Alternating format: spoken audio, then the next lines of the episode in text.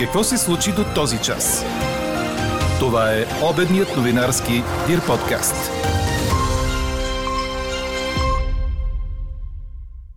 Президентът провежда консултации с всички парламентарни групи, търси се формула за излизане от политическата криза. Прокуратурата в Русия забрани дейността на разследващата медия Белинкат на руска територия. Частният сектор ще вдига заплати. Мислите ли, че и вашата ще се увеличи? Това ви питаме днес във връзка с прогноза на Българската народна банка, а коментарите ви варират от хич даже няма да повишат заплатите при тази економическа криза до ще ми я вдигнат, понеже младите инженерчета за нищо не стават. Какво ще споделихте с нас до момента? Ще чуете в края на подкаст новините. Говори Дирбеге. Добър ден, аз съм Елена Бейкова. Чуйте подкаст новините по обяд. Горещо време ни очаква днес с максимални температури от 32 до 36 градуса. Според нашия синоптик Иво Некитов дъждове няма да има, а по морето ще бъде малко по-хладно. Още по-горещо ще стане в следващите дни, но повече за това ще ви разкажем във вечерните подкаст новини. Минималната работна заплата трябва да достигне около 800 лева още през есента. Коментарът е на лидера на КНСБ Пламен Димитров. В ефира на нова телевизия той обясни, че половин милион българи работят на минималното възнаграждение в момента и трябва да се справят с тези цени и тази инфлация. Припомняме ви, че от 1 април минималната заплата у нас вече е 710 лева, което е с 50 лева повече спрямо миналогодишната и стойност. Президентът на КНСБ посочи, че очевидно се върви към нови избори и първата работа на новия парламент трябва да бъде нова актуализация на бюджета за тази година. Според него контролът върху цените на горивата трябва да бъде засилен. Формула за излизане от политическата криза, без чието решаване страната ни не може да се справи с останалите видове кризи. Това очаква да чуе днес президентът Румен Радев от всяка от парламентарните формации, с които ще проведе консултации, заяви самият той в началото на срещата си с ръководството на Продължаваме промяната. Държавният глава насрочи консултациите, за да вземе решение на коя парламентарна група да връчи третият мандат, след като вторият такъв не беше прият от ГЕРБ СДС. Премиерът в оставка Кирил Петков от своя страна заяви, че ако мандатът отиде при някой от сегашните коалиционни партньори на Продължаваме промяната, парламентарната група ще бъде отворена за диалог. Единствената червена линия, която по думите му няма да се премине, е шепа хора да продължават да ограбват българския народ. Има ли според вас потенциал 47-то Народно събрание да излъчи управление, което да се гради на споделени ценности и принципи, а не на политически пазарлък. И много важно, специално за вас, готова ли е, продължавам на промяната, да участва и да подкрепи правителство с мандата на друга политическа сила.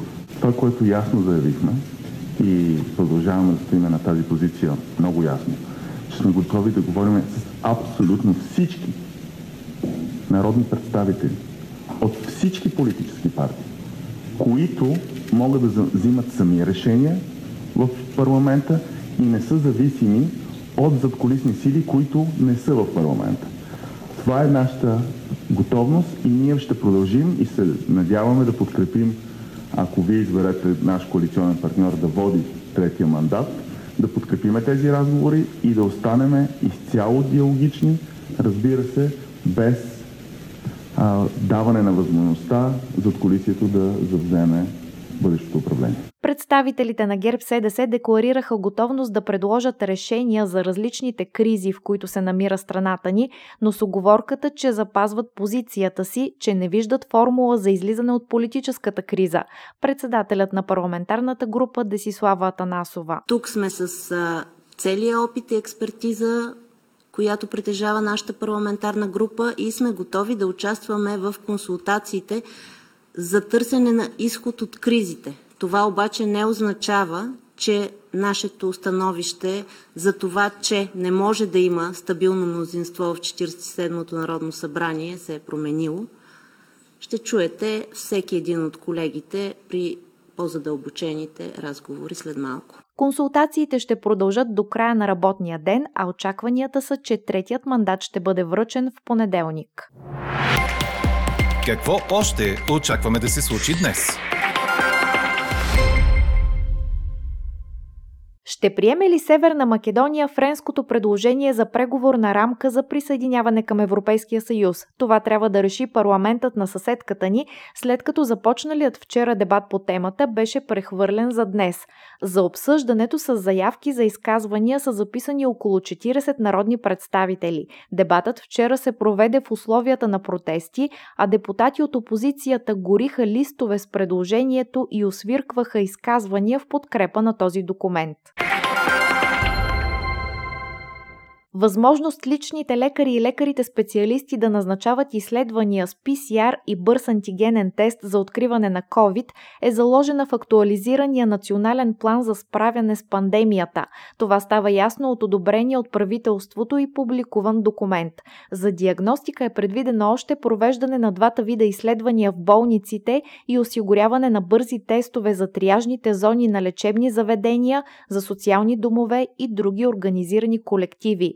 В плана са определени пет етапа, като за всеки етап са разписани противоепидемичните мерки, които да бъдат въвеждани на областно или национално ниво.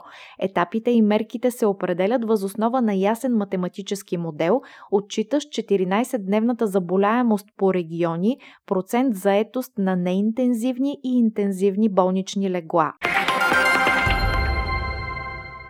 Шофьор на луксозен автомобил удари два камиона и пешеходец в София тази сутрин, съобщиха от МВР. Инцидентът е станал в локалното платно на околовръстния път в района на Сити Клиник.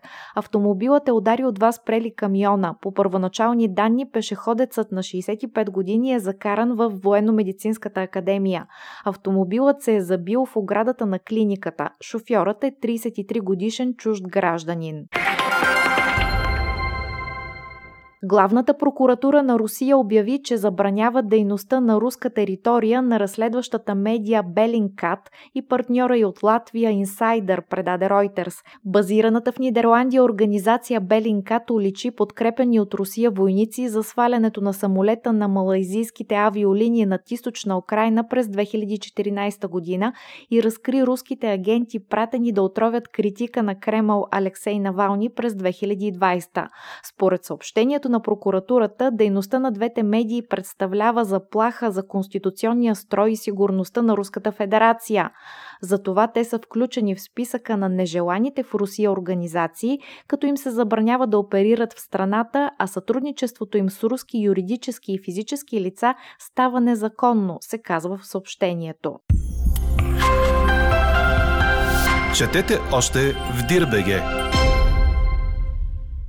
Серина Уилямс се завръща да играе в Торонто на турнира от сериите WTA 1000 през август, само месец преди да навърши 41 години, предаде Корнер. За пореден път се оказва, че слуховете за отказване на легендата са силно преувеличени, а те отново се появиха след участието на Серина на Уимбълдън. Трикратна шампионка в Канада, тя е включена в списъка за турнира, в който са всички най-големи звезди на женския тенис в момента. Води го и Гъш Вионтек, световната номер номер едно, а в него се четат имената и на последните две шампионки Бианка Андрееско от 2019 и Камила Джорджи от 2021 година. През 2020 нямаше надпревара заради пандемията. В момента Уилямс е номер 407 в ранглистата, след като не бе играла точно година от Уимбълдън 2021 до Уимбълдън 2022. Чухте обедния новинарски Дир подкаст. Подробно по темите в подкаста четете в Дирбаге. Какво ни впечатли преди малко?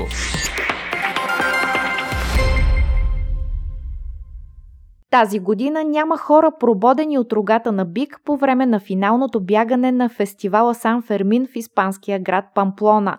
То се проведе вчера, предаде Associated Press. Агенцията отбелязва, че биковете от Миура, известни с пъргавина и бързи реакции, стояли плътно един до друг и почти не обърнали внимание на бегачите, докато препускали към арената за корида. Един от участниците е избегнал сериозни контузии, когато рогът на бик отраскал главата му отдясно, преди човекът да падне на земята. В последното осмо бягане на фестивала с нощи са участвали стотици хора, главно мъже, много по-малко от обикновенно. Те изпробвали ловкостта си да бягат пред 6 бойни бика и водача им по протежението на 875 метрово трасе през Памплона до градската арена за корида. По-късно през деня биковете биват убивани от професионални тореодори. Тази година по време на фестивала биковете са проболи 4 души, но няма сериозно пострадали. А какво ще кажете за това? Частният сектор ще вдига заплати. Мислите ли, че и вашата ще се увеличи? Това ви питаме днес във връзка с прогнозата на БНБ за ръст на заплатите заради повишаване на инфлацията, която до края на годината ще достигне 14,7%. До този момент превес имат отговорите не. Ето и някои от вашите коментари по темата. Частният сектор щял да вдига заплатите при тия огромни разходи за ток и горива, очудва се наш слушател и пита – кой е този частен сектор? Бихте ли обяснили? Друг казва, прагът на бедност в Европейския съюз е 780 евро. В кой Европейски съюз сме ние? Слушател смята, че Хич даже няма да повишат заплатите при тази економическа криза.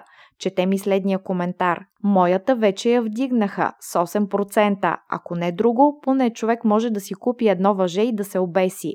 Има и такова мнение. Ще ми я вдигнат, понеже младите инженерчета за нищо не стават.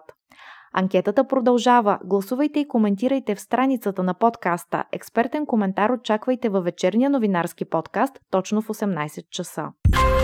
Слушайте още, гледайте повече и четете всичко Дирбеге.